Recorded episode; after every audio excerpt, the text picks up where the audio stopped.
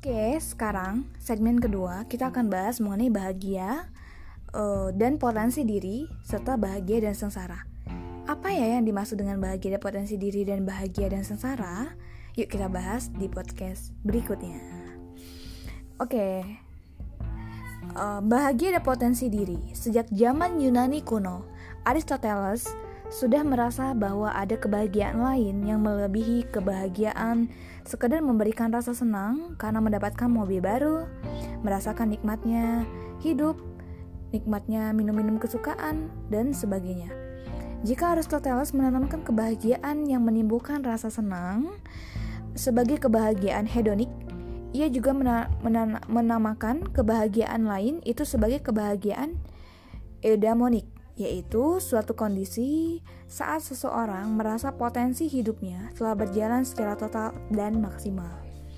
Nah, itulah yang dimaksud dengan bahagia dan potensi diri. Jadi, uh, saat uh, seseorang memiliki kondisi uh, merasa potensi hidupnya telah berjalan secara total dan maksimal. Lalu yang berikutnya adalah bahagia dan sengsara. Apa bahagia dan sengsara? Berikut penjelasannya. Kalau kita sengsara, tentu kita tidak bahagia. Mana mungkin orang bahagia itu merasa sengsara? Secara logika, hal itu tidak mungkin terjadi. Namun, tahukah kita seperti apa yang dimaksud dengan sengsara itu? Apakah sengsara diidentik dengan kondisi miskin, melarat, baju yang jelek, tidak mampu membeli makanan, tidak mampu jalan-jalan? Jika kita sepaham dengan makna tersebut, itu tidak sepenuhnya salah. Sebab kita tidak bisa, kita masih memiliki makanan untuk hari esok dan tempat berteduh walaupun hanya rumah, kontrakan, kita bukan termasuk kategori sengsara. Selagi kita masih memiliki inisiatif untuk bergerak dan bereaksi, beraksi, maka kita tidak akan sengsara.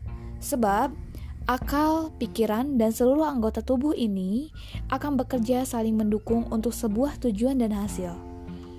Tetapi jika hanya diam, menyerah pada hidup, tanpa mempergunakan akal dan pikiran serta seluruh anggota tubuh secara maksimal untuk beraksi, maka hidup seolah akan menyakitkan dan tidak enak. Sebab semua yang tampak dalam kehidupan kita seolah-olah hanyalah kesedihan dan kelaparan. Arti sengsara kita maknai yaitu suatu pola hidup Ketika seseorang tidak berbuat banyak, sementara akal, pikiran, dan fisik terlihat sehat dan segar bugar untuk bekerja, namun potensinya tidak dimanfaatkan.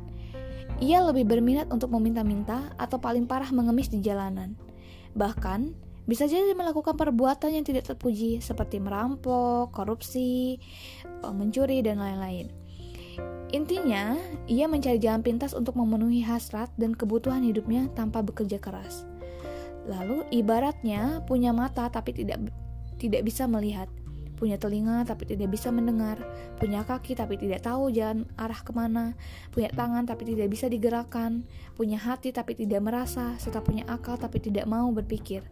Kenyataan ini menggambarkan kondisi paling sengsara di antara orang-orang yang sengsara. So guys, setelah tahu bahagia dan potensi diri serta bahagia dan sengsara, yuk pergunain waktu dengan sebaik-baiknya. Uh, dan sekarang gunain waktu untuk lebih produktif di kondisi yang serba sulit seperti sekarang ini. Dan selalu positif. Bye bye see you the next podcast